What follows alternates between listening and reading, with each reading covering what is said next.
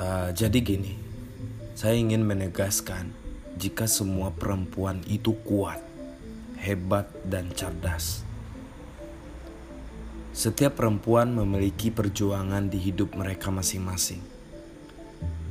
Memang tidak dikurung secara jasmani, tapi sering kali batinnya menjerit sakit dengan keadaan yang mungkin saja terlihat mudah bagi orang lain, namun baginya itu adalah titik tersulit di hidupnya.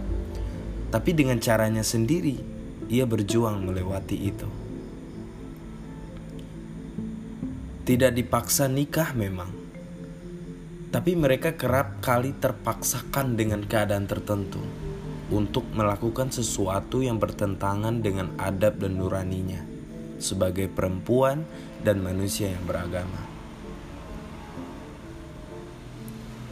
Banyak yang berkuar-kuar mengatakan bahwa perempuan zaman sekarang ini tolol, lemah, murahan, dan lain-lainnya. Tapi bagi saya, mereka semua sangat cerdas, kuat, hebat, dan berharga di hidup mereka masing-masing. Ini ya buat cowok-cowok. Tidak mudah menjadi mereka. Mereka istimewa.